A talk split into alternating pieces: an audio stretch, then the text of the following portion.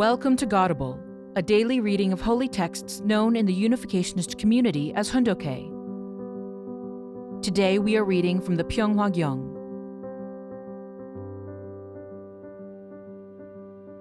Pyeonghwa Gyeong, Book 8 The Reunification of Korea and World Peace. You have to be able to deny yourself and live for the nation.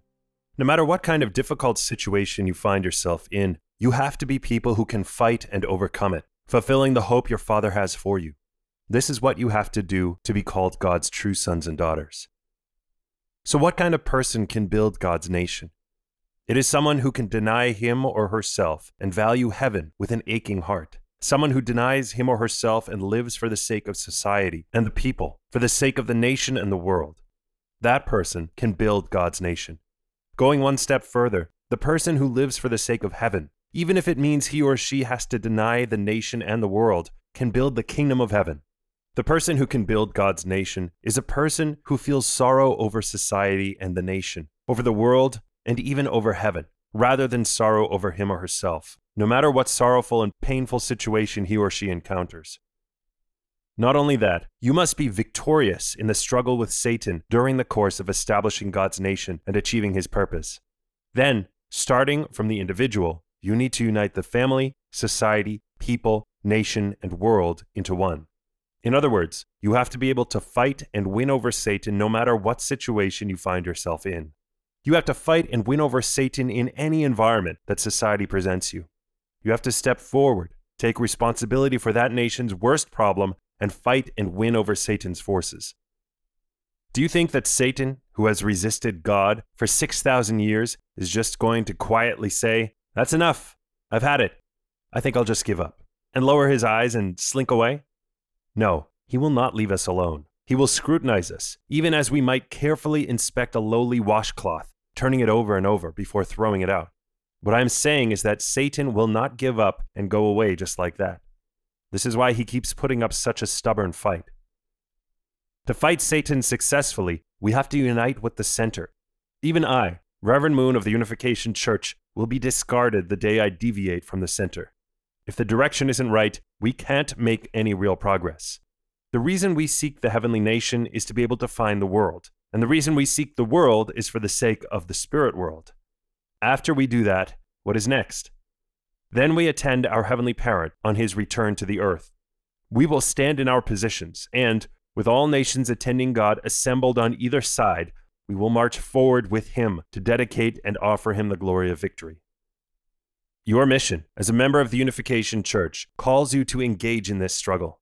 Even if our shoes wear out and we go barefoot, we have to march forward to build the eternal homeland. Can we save this nation if we eat our fill and only offer leftovers? Can you spend your energy worrying about what you wear, what you'll eat, how you'll get along? We have to clear the path and pioneer the way with our bare feet and bare hands. This is what we do in the Unification Church. Are you brave, courageous warriors, heroes who can step forward with the establishment of the homeland, or are you impeding it? When we say Yongsa, hero, we mean those who can represent the nation and accomplish things that other people cannot. We do not call just anyone a hero. Other people are mere soldiers. A hero is someone who succeeds when his or her comrades can't do the job and have to retreat. The Chinese character Yong means swift, quick. A hero has to run faster than anyone else, even able to virtually dodge bullets. We can't use the word hero for someone who does what just anyone can do. The foundation to achieve the independence of our homeland. Who can be the hero that stands in the vanguard to pioneer the building of that nation? And where can that nation be established? If you want to establish a nation, you need sovereignty, people, and land. Then, looking at the challenges centering on the heavenly kingdom, what sites can fulfill the role of the land? They can only be church properties, right? Next, who are the people, the citizens of the kingdom of heaven? They are the congregation, the members. Then who are the public servants? You are. You are the representatives of the village head, the representatives of the tribal head, the representatives of the county head, and the representatives of the provincial governor. Have you become such central figures? such subject partners? When someone attacks with a bomb from Satan's world, you have to be the first in the line of fire. Do you feel you can do that? When you have money, even if it is only a penny, you must use it to develop the church. You need to use it to expand the domain of the nation and to bring the people together. A church director is the representative of the ruler. He or she represents the village chief. He or she stands as a father or mother. You have to establish this kind of tradition and philosophy. We ourselves don't have anything. What kind of nation are we going to establish here in Korea? When we start distributing goods in the North and communicating with them, is our intention to set up a communist nation, to keep going as the Republic of Korea, or to pursue a new nation that is neither of these? As we consider these things, we can feel that our time is approaching. If you are unificationists who have to keep things steady and take responsibility for all this, how deep is your sense of responsibility? How much are you willing to sacrifice for it? Do you have the confidence? We will need to go up north cross over the 38th parallel, and prepare our foundations in the towns and counties of the North's nine provinces. At this time, when we are short of people, you have to think about who is going to be responsible for Jeongju up in the north. Are you willing to invest all your effort and prepare for 10 or 20 years so that you will be able to take responsibility for the Jeongju area? If you can't accomplish it, then when you die, you need to instruct your descendants to study hard, train hard, prepare hard, and take responsibility to represent heaven in Jeongju. This is what I have been thinking about and preparing for up to this day.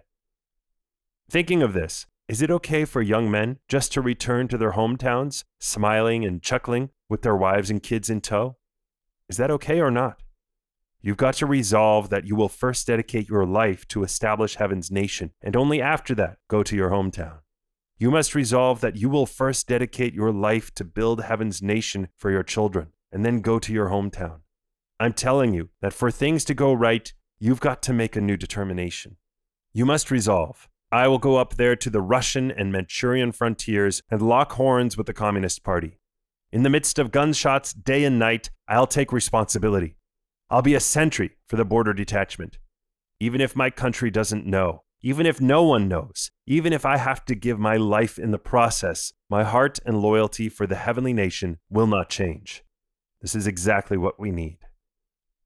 It doesn't matter if the world ignores you. Everything will be revealed when you get to the spirit world. This is how the universe is set up. To have the proper perspective, you have to understand that we are short of people. We need more people. Even if some scraggly old scarecrow of a man joins us, we can set him up with a trumpet to proclaim the truth, or we can construct some robots and have them go around the north blowing on trumpets. This is what I wish I could do, and this is what God would like to do.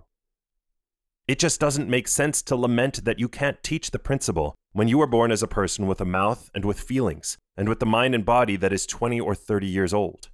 You have to study hard, even if you get so little sleep that your eyeballs fester and sting. You have to prepare for teaching, even if you are so hungry that you are only skin and bones.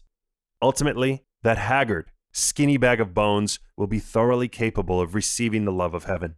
What I am saying is, God wants to place all his expectations on you, even though you might be meager and frail. Tune in tomorrow for the end of this speech on the course of life for the princes and princesses of God. Thank you for listening to today's episode of Godible. Godible is brought to you by the National Victory Fund and support from listeners like you. To donate, visit godible.org. Thank you.